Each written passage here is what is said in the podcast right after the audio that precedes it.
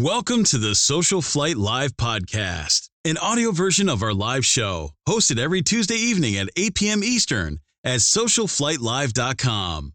Social Flight is brought to you by Aspen Avionics, Avidyne, Bose Aviation, Continental Aerospace Technologies, Lightspeed Aviation, Masimo Mighty Sat, Tempest Aero Group, and Wipaire.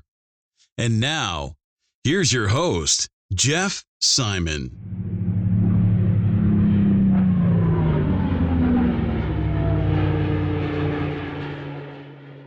Good evening, everyone, and welcome to Social Flight Live. I'm Jeff Simon. We have such a wonderful show for you this evening. Mark Scheuer is here from PS Engineering, and we're going to talk all about the history of that company, Mark's background, and about aviation audio and uh, all the things that benefit us in general aviation.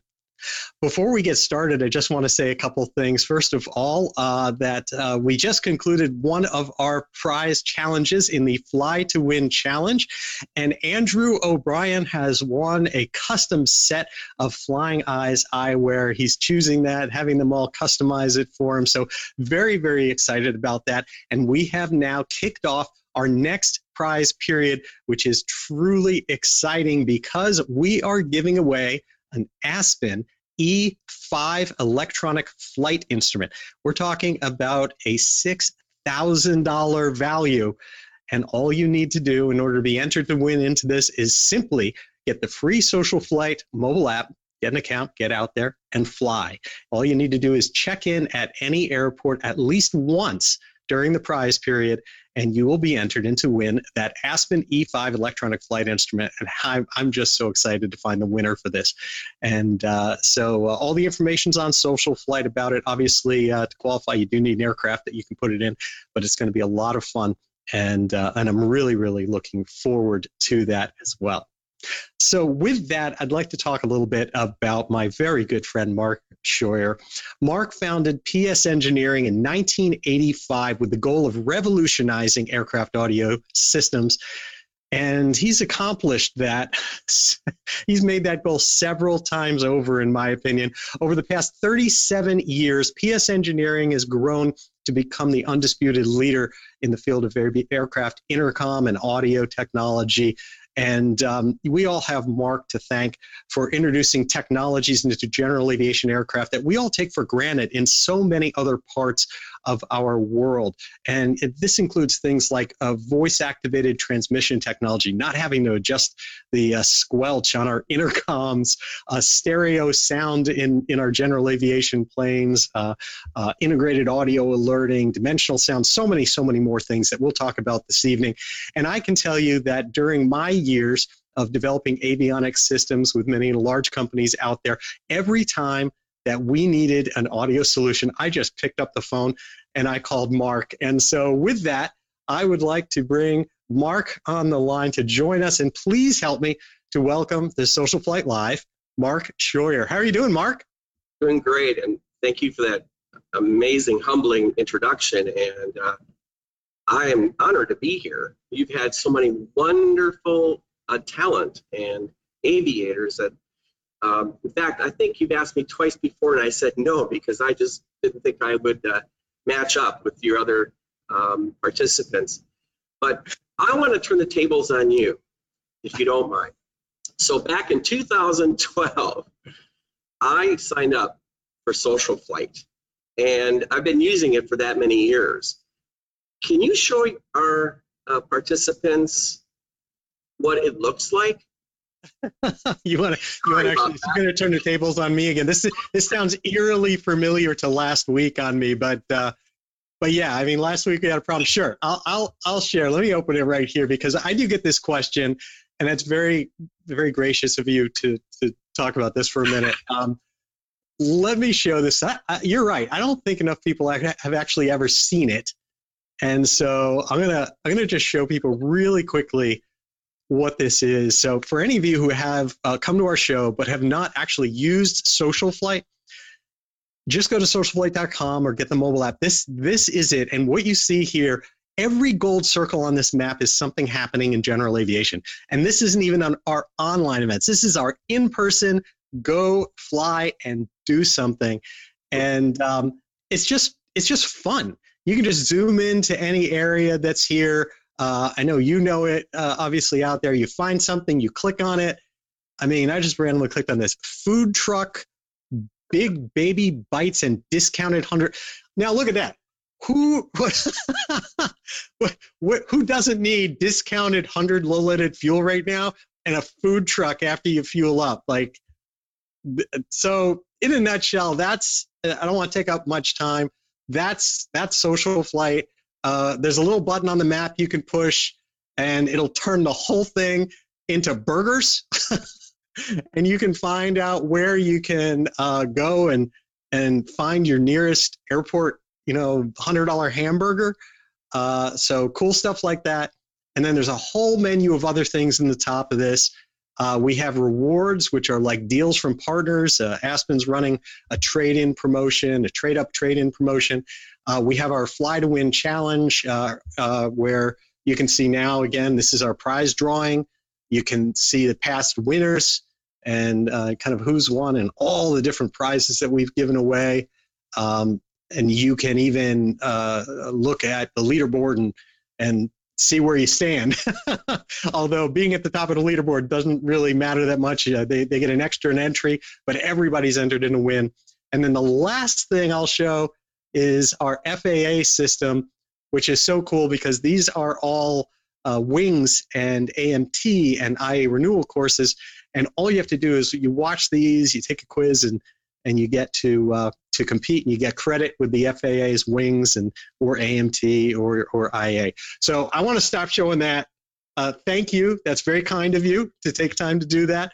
But uh, I want to talk PS engineering. One more thing.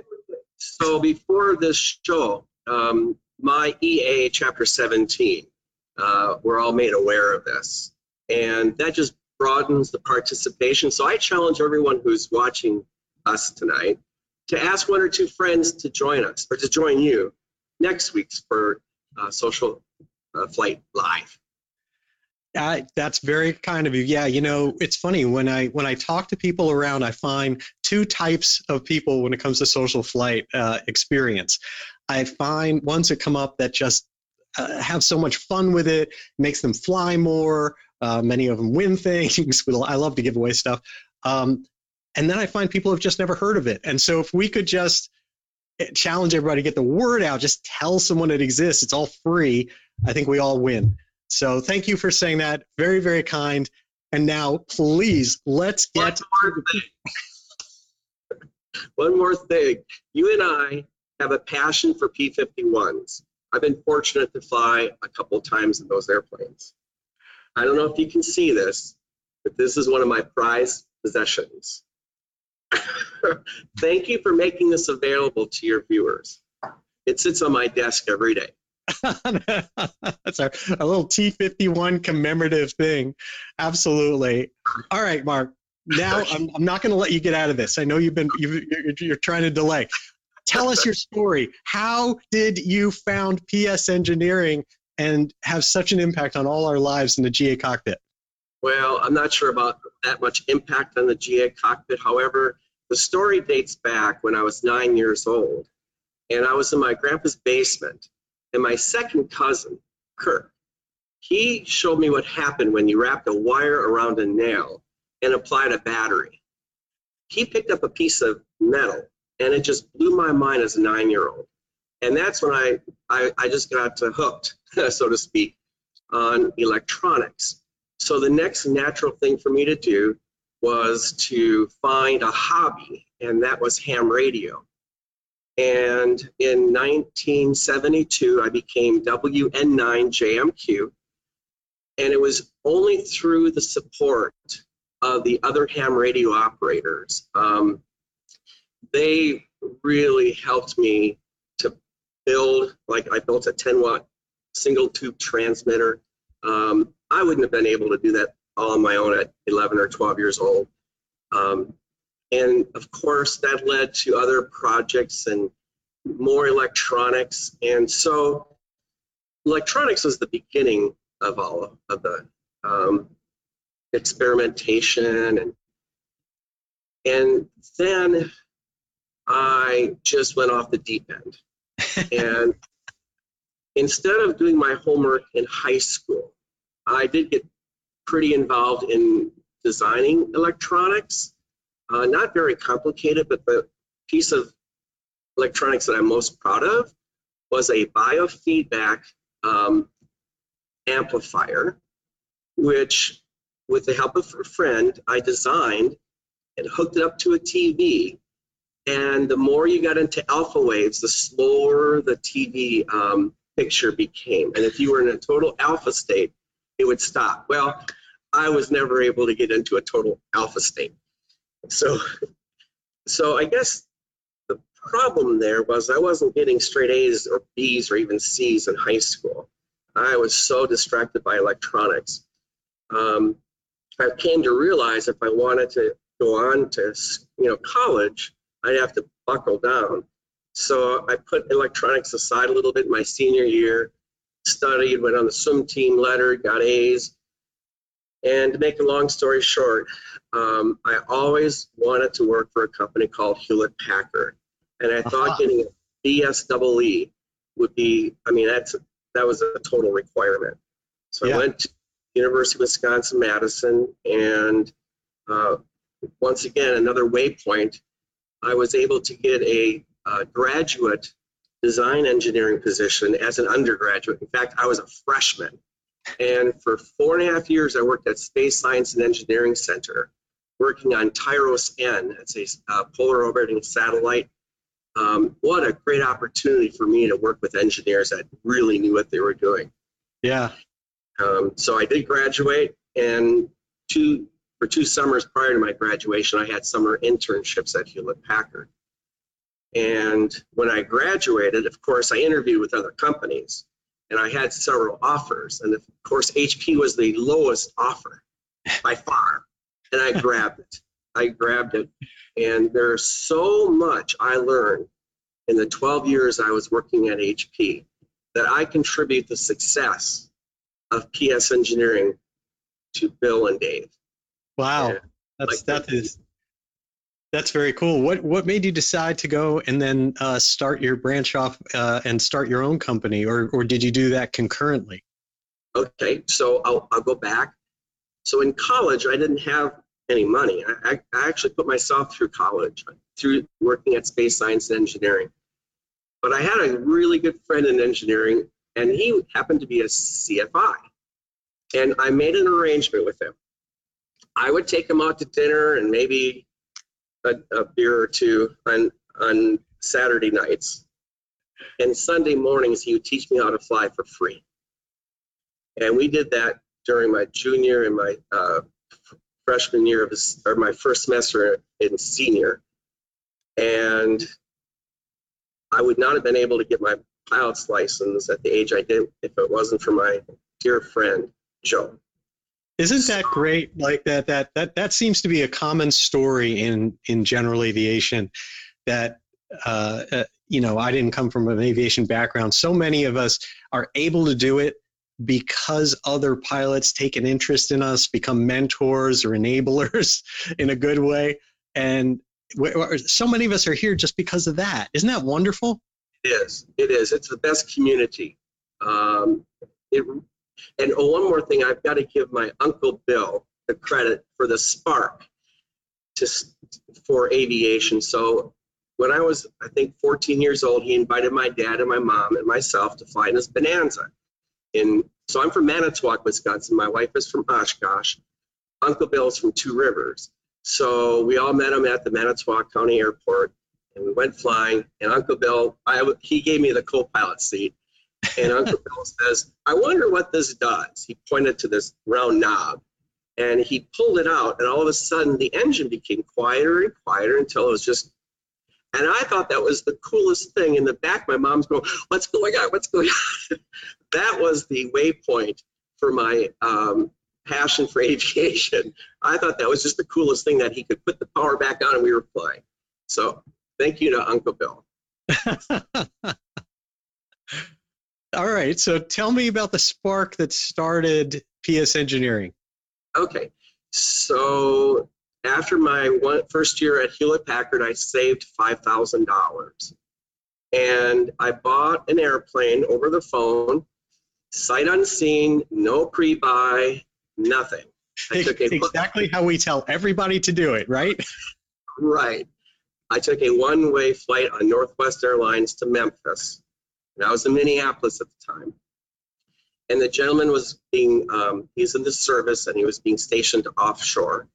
So we just did, it was the same airplane I learned in, a Grumman AA1A. And we did once around the patch. I gave him $5,000 and I flew it home. And that's what you do when you were young and foolish. But I had that airplane for 18 years, and because of its design, thanks to Jim Bede, it was glued, so it was fast. There weren't any rivets. It was all torsion bars. There weren't cables, so there was very little to go wrong. And that airplane for 18 years was flawless. Wow. So I got a hangar at Lake Elmo uh, Airport in uh, near St. Paul, and I would hang out and I'd watch all these airplanes taking off. And none of the pilots were wearing headsets. And I'm going, well, that's pretty loud in those things. Because my airplane, it's really deafening. And when I would take my wife Joni, who by the way is our voice for all of our audio annunciations, um, we'd have to yell at each other more than we did at home. So that's what made me think, hey, we need to have a really good intercom for my airplane. So being uh, a sales rep for test and measurement with HP, I knew all the engineers in the, in the Minneapolis St. Paul area. And Eric Curson was the engineer I asked to, to help design our first intercom. And thus, PS Engineering, P for person, S for Scheuer. And we wanted to keep it generic because we weren't sure if we were going to be successful in the aviation business. But we knew we wanted to design and manufacture electronics. So that's what sparked it was wanting an intercom so I could protect my hearing. And fortunately, over the years, it's worked because my hearing is really, really good. yeah, it's hard to imagine. There's so many things that are different these days than back then, right? I mean, uh, a lot of people, as you mentioned, I, I remember the first, well, I, am a huge Grumman fan. I remember when I got my Grumman, of course, there's this big microphone. I'm like, what the heck's this thing for? Like, when's the last time someone used one of these? And uh, and and people, a lot of people didn't wear headsets. I mean, we had there's ashtrays. I mean, it's just a different world when you look back on when these planes were made. Um, so so so you decided that you were going to start doing something about audio, and you had and you founded PS Engineering. This is were you were you going to venture portable first, or did you go straight into the idea of a certified intercom? No, we started with the Aerocom, which is still a registered registered trademark, Aerocom. And we it was an industry first because this portable intercom had all the controls in the front and all the plugs and jacks in the back. So it we were rated golden in the spaghetti factor in Aviation Consumers article 1986. I was so proud. Golden in the Spaghetti Factor. And um, in fact, the person who wrote it is Gary Picou, who's our VP of Technical Services, and he's with us. Uh, I think he's celebrating 25 years with us. Uh, so uh, that was our, our first product, it was really successful. I was in the basement, and all the while, I was working full time for Hewlett Packard.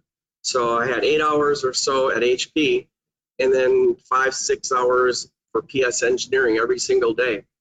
And um, during my lunch hour, I'd load the, the trunk of the boxes to be brought to UPS. so it was it was just like multitasking to the nth degree. But I made it. And uh, so the portable was the very first. And then you know this, a company called Sigtronics. They mm-hmm. were the father. Frank Sagona started his business in 1975. But his intercom wasn't certified. It did not have TSO C50C. So PS Engineering in 1990 was, to the best of my knowledge, was the first company to certify an intercom. Wow. And that really changed things. That required us to have a quality manual, processes and procedures. So um, it really forced us to be much more organized on how we manufactured things. Did you have anyone that helped you with that process? Uh, and and I mean, how did you experience it? Because I think you know a lot of people wonder why uh, aviation, especially general aviation products, are so expensive, the certified ones.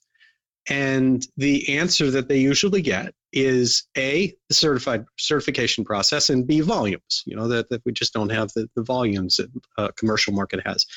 And I think a lot of people don't necessarily understand uh, how much work is involved, not just in certifying, but then that just gives you the a design you then need the whole side of parts manufacturing approval and having a factory. That's that's something that I think keeps a, a it's a huge burden. How did you cope with that? Well, actually, um, I had enough energy that I the very first TSOA on the PM1000 I did, um, and then Randy Beavers. Uh, he actually is a, a longer full-time employee than me. Uh, he's been with us now for 30, I think 35 years. And so uh, with his help, I just went through all the steps, wrote up a QA manual, submitted the test data, and I was very lucky because there's a there was a company called Philips Consumer Electronics in Knoxville, and they had a complete testing facility, everything that you need to, to do the DO160 tests. Yeah, so, which is like, you mean like HERF and lightning and all these different things they make you test. Yes. So that was also very, very helpful. But as the products became more complicated, uh, I did need help. And that's where Gary came on board. And I still say to this day, he made our intercom company, our intercom maker, to an avionics manufacturer. Uh, he's he has been and will hopefully continue to be uh, key to future certification of new products that we'll be introducing. That's fascinating. Do you, yeah. do you find? I mean, it, it's it's rare that I have the opportunity to speak to someone who has such a breadth of knowledge of, of that certification and manufacturing, and especially over such a wide period. Do you? How do you think things have changed during that time? Have they become when you par, harder to go through the FAA and to deal with you know, both the manufacturing and the certification, the ACO and the, and the MIDO, or easier? I mean, what? How do you view it? Okay, so just like aviation, we have relationships with fellow pilots. Um, when you create a quality manual, you're working with your inspector at the ACO, and if you give them a really good product, a quality manual that they can approve, um, it's easier. We are in business because the FAA says we can be, and we know that every single day.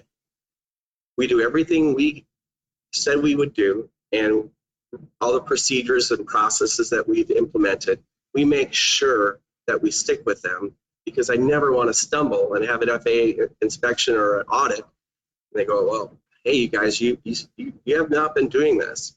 And uh, that's never happened, and I don't intend it to ever happen again.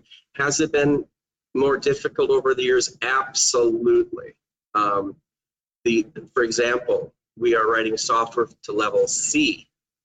The um, the requirements are so deep that we had to invest many, many thousands and thousands of dollars on a piece of software to help our engineers make certain that the software that they write is the, following the life cycle that the FAA wants us to follow. So we made, I mean, thousands and thousands and thousands of dollars in investment just to make sure that the software that we write is following the life cycle. Right. And when so, you think about it, right, that's software inside of an audio panel. And um, so people don't even think probably of your products uh, in, in when they pick one up or they use one in an airplane in terms of software and yet and yet that's the case. Yeah there's there's a remarkable amount to to stay, staying with that process. Just think about the autopilot folks. They're writing level a unbelievable. Yeah. Well it's it's funny because i mean of, of course, we've heard lots of people hold up a consumer product and say, this costs this, and why can't we do this in an airplane? And the FAA's recently made a lot of strides in starting to allow things to come in under different categories and in a different way. But that's only recent. And the companies that have made it, like yours, through the years to get to where they are now, didn't have the benefit of people relaxing standards or being able to view things in a different way. So my hat's off to you with that. Well, thanks. So yeah, there's a lot of advantages of being first, and that's one of the things that I take great pride of our company. And by the way, I kind of wish we were doing this during the day so that you could see all the folks that are in our machine room and our manufacturing floor because I I've been so blessed to have created an amazing team. Um, mm-hmm. So what I was getting at is we are making sure where was I going with this? I forgot. Um, we were talking about don't worry about don't worry about that. Team. Yeah. I mean, you know, the bottom line is when I look back, when I think about your company, when I think about PS Engineering and audio panels, I think back about the, the when I first was learning to fly, and then also the first plane I got, which was a, a Grumman Traveler, and we're talking early '90s to mid '90s, and at that point in time, the enormous distinction was getting into an airplane that just had a series of switches that you would kind of set at different positions for what you were doing, and and maybe an maybe an intercom in there, um, versus this amazing device that that I had in, in my Grumman, which was a PS Engineering 6000M, which all of a sudden had all of this in one place, and and and instead of moving levers and little switches up and down, you could just select. So it just made sense. It was just logical. Um, tell me how you got to this new generation, at least the way I think about it when I'm thinking new generation. I know where I was going. Uh, one of the benefits is that we always strive to introduce something to be first. And the vast majority of the inventions in audio controllers, like I'm very proud to say, has come from PS Engineering. And the 6000 that you purchased, that was designed and manufactured in 1995, and to the best of my knowledge, was the first audio panel, intercom, and marker all in one box. And the biggest challenge we had with that was not the audio, not the speaker amp, but the marker beacon receiver. The marker beacon receiver has requirements that are, are almost impossible to meet, but we did. Uh, it took us a year and a half, and we didn't have it right or perfect the first time. And we were standard in almost every airframe, Socata, Piper, Cessna, you name it. We were standard equipment before uh, another company came on board. We had a problem with a marker at Piper Aircraft. We got a call Friday afternoon and they were going to be shipping this to Germany, and they needed a fix. We worked that whole weekend, figure out what the problem, and they received their unit on Tuesday. And they said, thank you very much, and that was it. About six months later, the manager of the avionics group called me up out of the blue, and he goes, Mark, you really don't know how good a company is until there's a problem. And you guys really uh, hit the ball out of the park. So um, yeah, the 6000 was definitely a, what I call our first revolution. The second revolution was this knob for like you spoke about at the beginning of the show, the Vox control. So we invented the first um, automatic VOX circuit that didn't have any knobs or buttons or anything. It just worked. And Charles Johnson was the design engineer. And he used a vacuum cleaner for the background noise. And you know what, Jeff? Since 1997, when we patented that, we have not changed one resistor, not one line of code. It is exactly like it was in 1997. So, wow. yeah. That's amazing. Uh, explain to people because it's really easy, especially with the amount of knowledge that you have, to just throw out terms like Vox. But I mean, I remember, of course, when you were just turning squelch knobs. I mean, tell people what this is. Well, VOX is a very antiquated um, acronym, Voice Operated Relay. I think it came from the military days. And so basically, you want to take advantage of the noise canceling of the headset, and you don't want the microphone picking up background noise when you're not speaking. So there's a there's a trip level, and the microphone um, audio has to be greater than the background noise for it to open.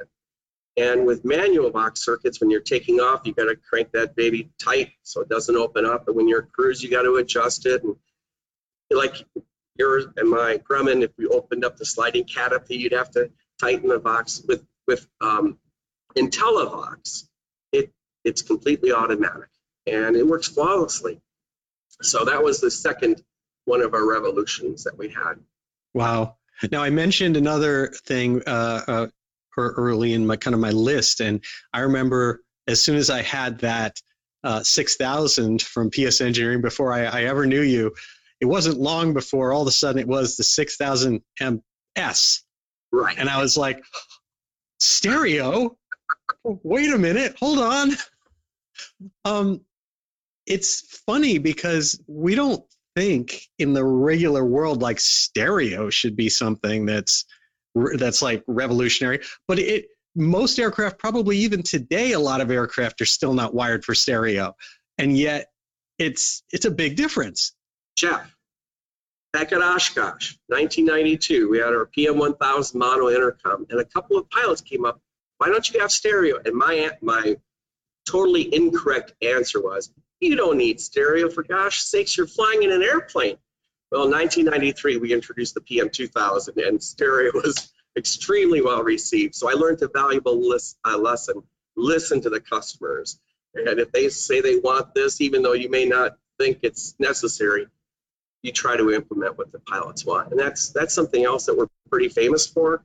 We get so much positive feedback back on user forums, uh, owner group forums that uh, a lot of these ideas aren't always original. Yeah. Get a violence. That makes sense. Uh, now, was it audio back then? Was it was it music that they was that the main driver from the very beginning? So even back then, when people were bringing in their like you know so, little uh, little Sony uh, walk, Walkman or something like that in there, and they wanted because I remember that was always that was always another PSNJ thing. There's a jack to put to put in your audio. That's it, they were cassette players, little yeah I think Walkmans, cassette players. And, you know, we took it to many levels. Um, we worked with Delco Electronics and got the chipset for Sirius satellite radio. So our 8000 SR literally had a satellite receiver in it. And we had certified a satellite um, antenna to be mounted on an aircraft. And we had a remote control, and you could listen to any um, Sirius satellite uh, channel. Uh, we were in in-flight entertainment for a while, where we had a DVD, CD, Sirius satellite radio, all in one little box. Um, I, I think I remember the CD player. You know the, the... Yeah, yeah. But Bluetooth blew all that on the water. So um, in 2006, we were the first to bring Bluetooth to the marketplace, and that really killed in-flight entertainment because now you could have they didn't have iPhones in 2006, but they had um, iPods, I think they called them, those things. and then, of course, in 2010, the iPhone uh, hit the streets. I, I think that's right. And it's amazing to have your phone connected to your audio panel and having the phone number for the air traffic control for the uncontrolled airfield you're departing. Uh, I've mm-hmm. several times I've used it as a, my third radio, and they ask you, "Is there anybody in front of you?" Nope, you're clear for takeoff. They don't give you a hold time, or right. yeah, they, they they release you because you say, "Yeah, there's nobody in front of me." So it's a huge tool to have your phone integrated in your audio panel, and then Absolutely. It, it's so cool. You know, one of the other things that I've always loved about that and and using your panels is that there's a lot of flexibility that you build in in terms of like, well, I, I want to be isolated. The pilot wants to like listen to music. The people want to listen to different music in the back than in the front. It, it, it can be kind of mind-boggling how many different like setups and orientations there are. How how have you approached kind of the human factors side of this? Engineers, I will say, engineers in general are notoriously poor at this. and they, they they build products where they just put tons and tons of stuff in and then you need it you need the same degree as the guy who designed it to figure it out how do you make it easy well that is an amazingly great question in fact there was a thread on a particular forum group that we had removed capability from our audio panel because I thought it was just too complicated and we were getting customers calling, how does this work? So we removed it. And um, I, I, just got a, a, call a couple weeks ago saying, well, why did you remove it? And I explained to them that it was just too complicated. So we first started to use audio annunciations to get to the secondary functions. So for example, um, we had a ICS button, intercom system, ICS button, and it would have several different types of intercom modes. So if you would press and hold the ICS button, you could choose either standard intercom, Joni would say standard intercom, or you press and hold it, and then she would say alternate intercom function, and it would work differently. And we had different types of music distribution. Um, below the push button, it would say DIST for distribution. You press and hold it. Yep. And it gives you music distribution. I, I, I, still have that. I talk to her all the time. Your your your wife and I speak more than you do because she's always like, "Music one, all headsets." she's got the greatest voice, uh, absolutely. So that was the only way we knew how to get secondary functions and not make it overly complicated. But then, um, all right, in 2012, I was at the one of the last AOPA summits, and a gentleman in a suit coat came to my booth and handed me his card, and he said, "How would you like to license some technology from the Air Force?" I'm going, "Yeah, sure, of course." I put it in my pocket. I really didn't think twice about it. And when I came back to the office, I pulled out the card. I went to his website, and he was a patent attorney, and he was under contract with the Wright-Patterson Air Force Base and he indeed had patents that he was trying to locate small businesses to take advantage of, you know, all the government spent dollars. So we reached a CRADA agreement with the Wright-Patterson Air Force Base. That's, that's a cooperative research agreement where their brains came and met with our brains, including Peter Campbell, our VP of engineering, and spent a couple of days. And of course, there were emails back and forth. And we used for the first time a digital signal processor, a computer on a chip.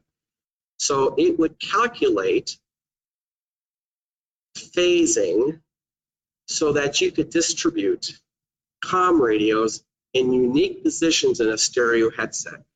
And that was kind of foreign to me in 2012. But in 2014, when we introduced the PMA 450, the original, um, pilots really got it. And if you don't mind, I'd just like to explain what it what it does. Yeah, please, especially in layman's terms for me. we'll do it. So you can place COM1, for example, in the 10 o'clock position, and COM2, let's say, at the 2 o'clock position. And if you're going into an uncontrolled airfield, you need to have the weather because when you do talk to air traffic control, you've got to tell them what approach you're going to be using. But air traffic control is talking to all sorts of other airplanes, which makes it virtually impossible to hear a complete uh, weather uh, cast on COM2. So with uh, IntelliAudio, which is true dimensional sound, you can pay attention to the weather and ignore air traffic control. But the moment you hear your tail number, I promise you, you will drop the weather and you're going to pay attention to air traffic control because he just called your your call sign. And your brain is very powerful, and I don't think pilots should not use it. So it's a terrible thing to waste. So multi-talker or IntelliAudio, that they're they're very similar, gives that pilot the ability not to miss any air traffic control calls while still being able to hear uh, weather so that they're more efficient with their radio communications. So that's, I mean, that's really fascinating. And I know you we we th- we can think of it for general aviation. Usually, we're thinking of it in terms of two radios, like we're listening to Unicom at the same time as air traffic control for an airport we're approaching, or we want to listen to uh, uh, the AWOS or something like that that's coming up. But you also do a whole lot of work where special missions where people are listening to a lot more than just two radios. Tell me a little bit about that. Well, I wish Greg Ledbetter was here. uh, he's been with the company since he was 20 years old, and um, he's our special mission specialist. And we developed in 2017 the PAC 45 series. And the PAC 45 can accept up to eight radios so that you can place them into nine unique positions. So each radio will have a position. And when I went to my first HAI in 2017 demonstrating the PAC 45, here comes a pilot in a flight suit, beard, uh, handlebar mustache. I mean, he was very, very serious, and he was just going to walk right past me, but I wasn't going to have that because I could tell he was a special mission pilot. So I said, Come on over, I want to show you something. And I asked him, Do you hear multiple radios simultaneously? And he goes, Yeah, I do it all the time. And I said, Isn't that hard? He goes, No, it's what I do, it's easy. So I put a stereo headset on this pilot and I played six radios simultaneously with multi talker off. And I stopped and I said, Could you understand all that? He goes, Yeah, I could hear all that. Then I put the headset back on, I turned multi talker on. And this really kind of tough and gruff pilot became just putty in my hands. He couldn't believe what he was hearing. And it, it, I'm positive he's flying behind a PAC 45 today somewhere in some helicopter or fixed wing. it's a major game changer for those guys. Yeah, because they're listening to how many radios at the same time? So maybe, say, a police helicopter, search and rescue, military, things like that. Yeah, up to eight. Eight up to eight yes. radios at one time that they've got. That would make my head explode. And you have up to four control heads. So you might have a pilot, co-pilot, observer one, observer two. They all have access to any radios that they want, and there's uh, just so much um, levels of uh, hierarchy, who can do what. It all makes sense once it's installed, and we've gotten phenomenal um, reps. Wow.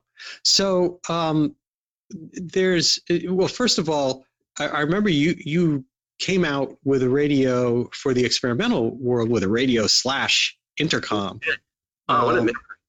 You're amazing. tell me about this because I, I saw some integration between you and Appareo also on this. Mm-hmm. Well, so yeah, that's another first we did. Uh, that was called the PAR 100EX. EX was for experimental we took an audio panel and made it the control head for a Microair remote mounted transceiver. And it went over really, really well. Um, but the quality of the radio and the quality of the PAR 100EX really wasn't to my liking. So then we developed the PAR 200 and we partnered with Trig.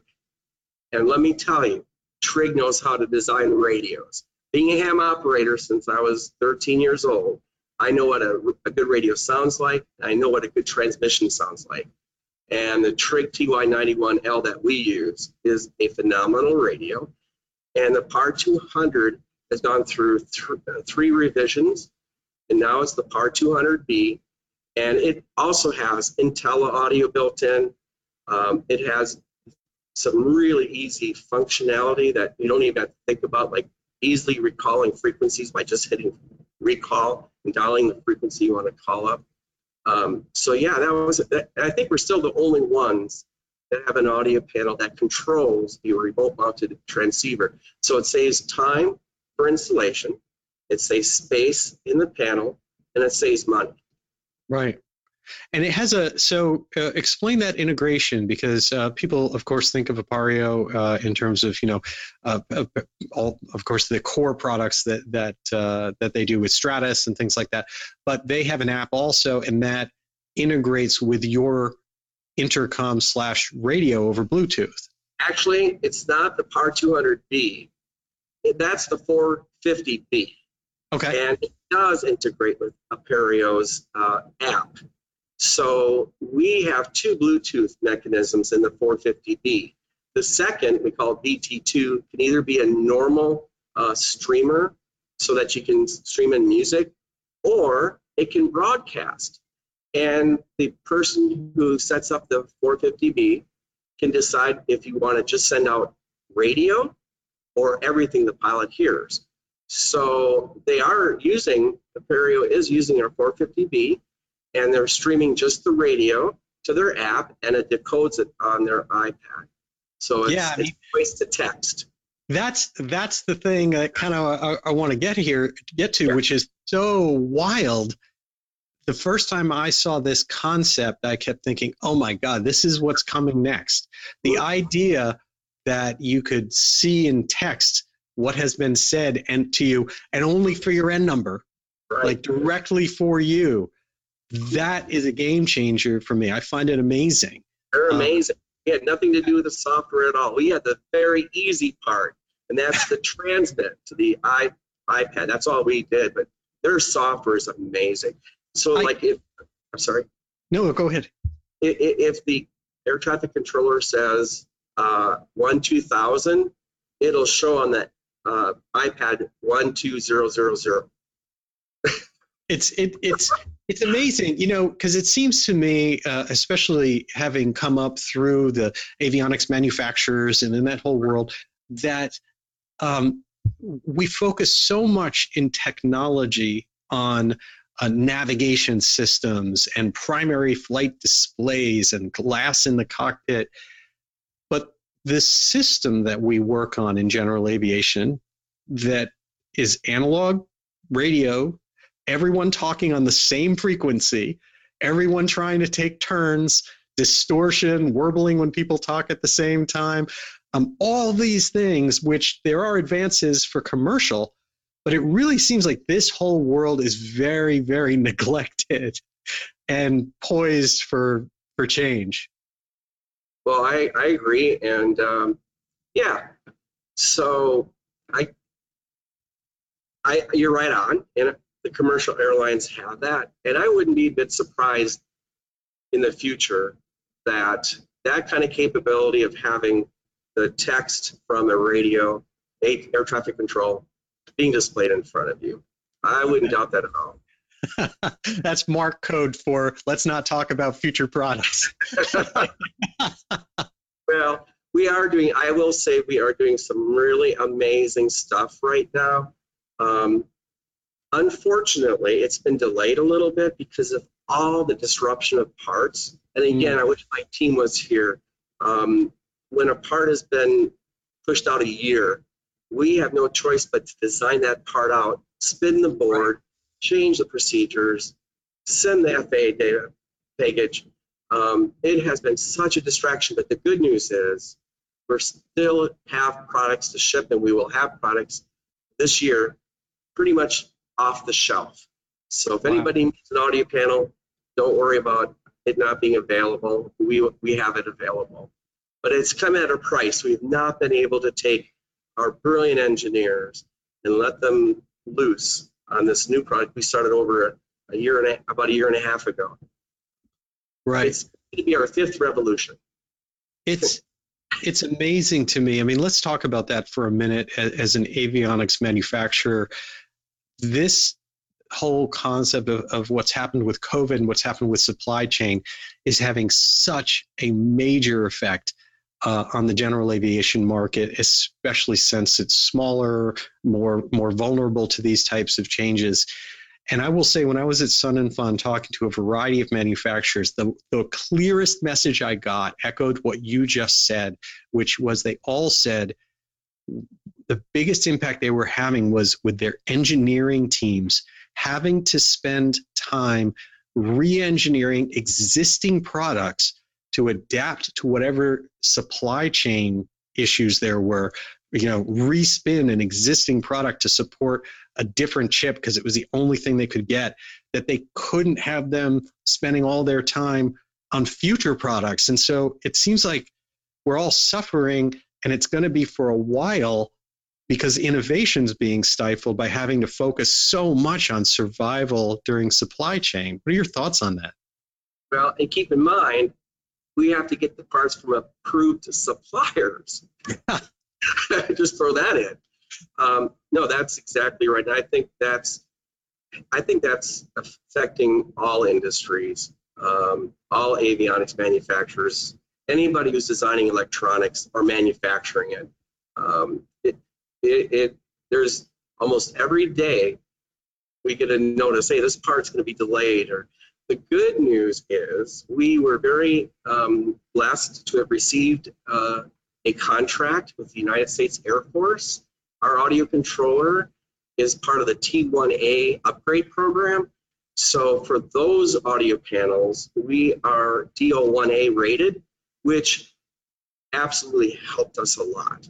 So the Air Force, they're getting their audio panels because of that rating, but we can't use that rating for our non-contract, um, government contract uh, products. So yeah, it's it's been stressful, and uh, wow. but we're all pulling together. And that's again, I wish my wish my team was here so that you could see the folks that make it happen.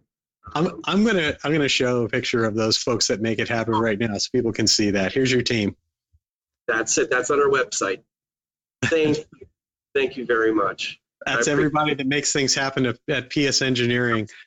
Um, do you, based on having kind of been in the trenches with all of this, are you seeing the light at the end of the tunnel yet? Do you have any uh, any insight as to uh, a, a start crawling back to normalcy, or are we still at a point that you just you just never know what's going to happen the next day? We are still at the point we just don't know what's going to happen the next day. Um, we are banking on uh, most of our approved suppliers are the manufacturers like TI and so forth, and they pushed out dates. We're just counting on the manufacturers to keep the dates. Mm-hmm. Um, we have no control over it. So, mm-hmm. and I know I don't think it's going to get any better. It could get worse, to be quite frank. Yeah, we'll know more at the beginning of 2023. Uh, that'll be a a key first quarter. Wow. It's amazing that we are sitting here uh, only in the second quarter uh, of, uh, of 2022 and and to hear you say that we won't really even know if we're turning a corner until the first quarter of 23. Now that's that's our viewpoint right now. We're good for 2022. So order your audio panels now. and I'm pretty sure we'll be able to uh, continue shipping in 2023. Isn't it, that true? It's it's a it's a good time to be a, a, a kind of a, a, hoarder or proactive when it comes to your avionics or pretty much anything you need for uh, your aircraft. I can tell you from the mechanical side, uh, and you know every other product from airframe and uh, to engine, et cetera. It's it's it's certainly challenging, and so the message I think to everyone out there is to as a consumer and as a pilot to protect yourself by looking ahead as much as you can to what you're going to need or what is likely to possibly have to happen and and get it in the pipeline. Yeah, that's right. So the only thing I think I want to say in closing, because I think we're getting close to the top of the hour, is not only our team here at PS Engineering, I'm so grateful for, but our dealers. So when customers go to an avionics shop, they may or may not have any idea what they want. Um, our dealers will always make sure that they know that there's an alternative, and I give them so much credit um, for them representing and selling our products. Mm-hmm. We don't have any big marketing. We, we don't have any marketing. Basically, we go to trade shows and we have one ad in AOPA. Now that's it. That's our whole marketing. We don't have spiffs or kickbacks or whatever. So everyone gets the same price. Every dealer gets the same price, no matter if you buy one or a hundred. It doesn't matter. And our dealers really appreciate that. So when a pilot goes to his avionics shop, um, unless they know exactly what they want, and then they shouldn't try. I don't want our dealers ever to change someone's mind but I'm always grateful that a dealer tells them, hey, had you thought about a PS engineering audio panel? And our shops are very uh, knowledgeable about our product line. So I want to give a shout out to all of our absolutely. Um, now, I do want to bring up one other thing, of course, before we hit the top of the hour. You know, I'm I'm a huge fan of the federated panel concept. I'm a huge fan of like individual products where you can choose the best of breed. And most of our partners, most of the folks that help keep the lights on here at Social Flight are all companies that make individual products so you can pick the best thing for the best function. Um, one of the things I like is that it, I have always thought of a lot of your auto panels as slide-in replacements for upgrades. Um, that's always been a, a big boom. Um, I know uh, Avidyne, a huge partner Social Flight, they have that option of being able to slide in because avionics shops are very backed up right now on their work, and it it's it means a, it's a big deal if you can upgrade your panel without having to break into all the wiring in the back. Is that still the case with a lot of your products? Yeah, um, virtually all of our products are slide-ins. So our 7000 BT is a slide-in for the old 7000. Our 8000 and 450 are the slide-in for Garmin's GMA 340. And surprisingly enough, we've been selling quite a few of our audio panels to the Garmin GMA 345 owner. Absolutely. Well, that's great. And and so let people know where to go for your website, of course, and and to find the latest product information. Yeah, just PS uh, Engineering, PS hyphen Engineering, and but call us because I love talking to you. Wouldn't believe how many people I've been able to speak to that have amazing stories. Just the other day, yesterday, a customer called. He has a Shrike Commander. He was telling me about all of his conversations and meetings with Bob Hoover and Chuck Yeager.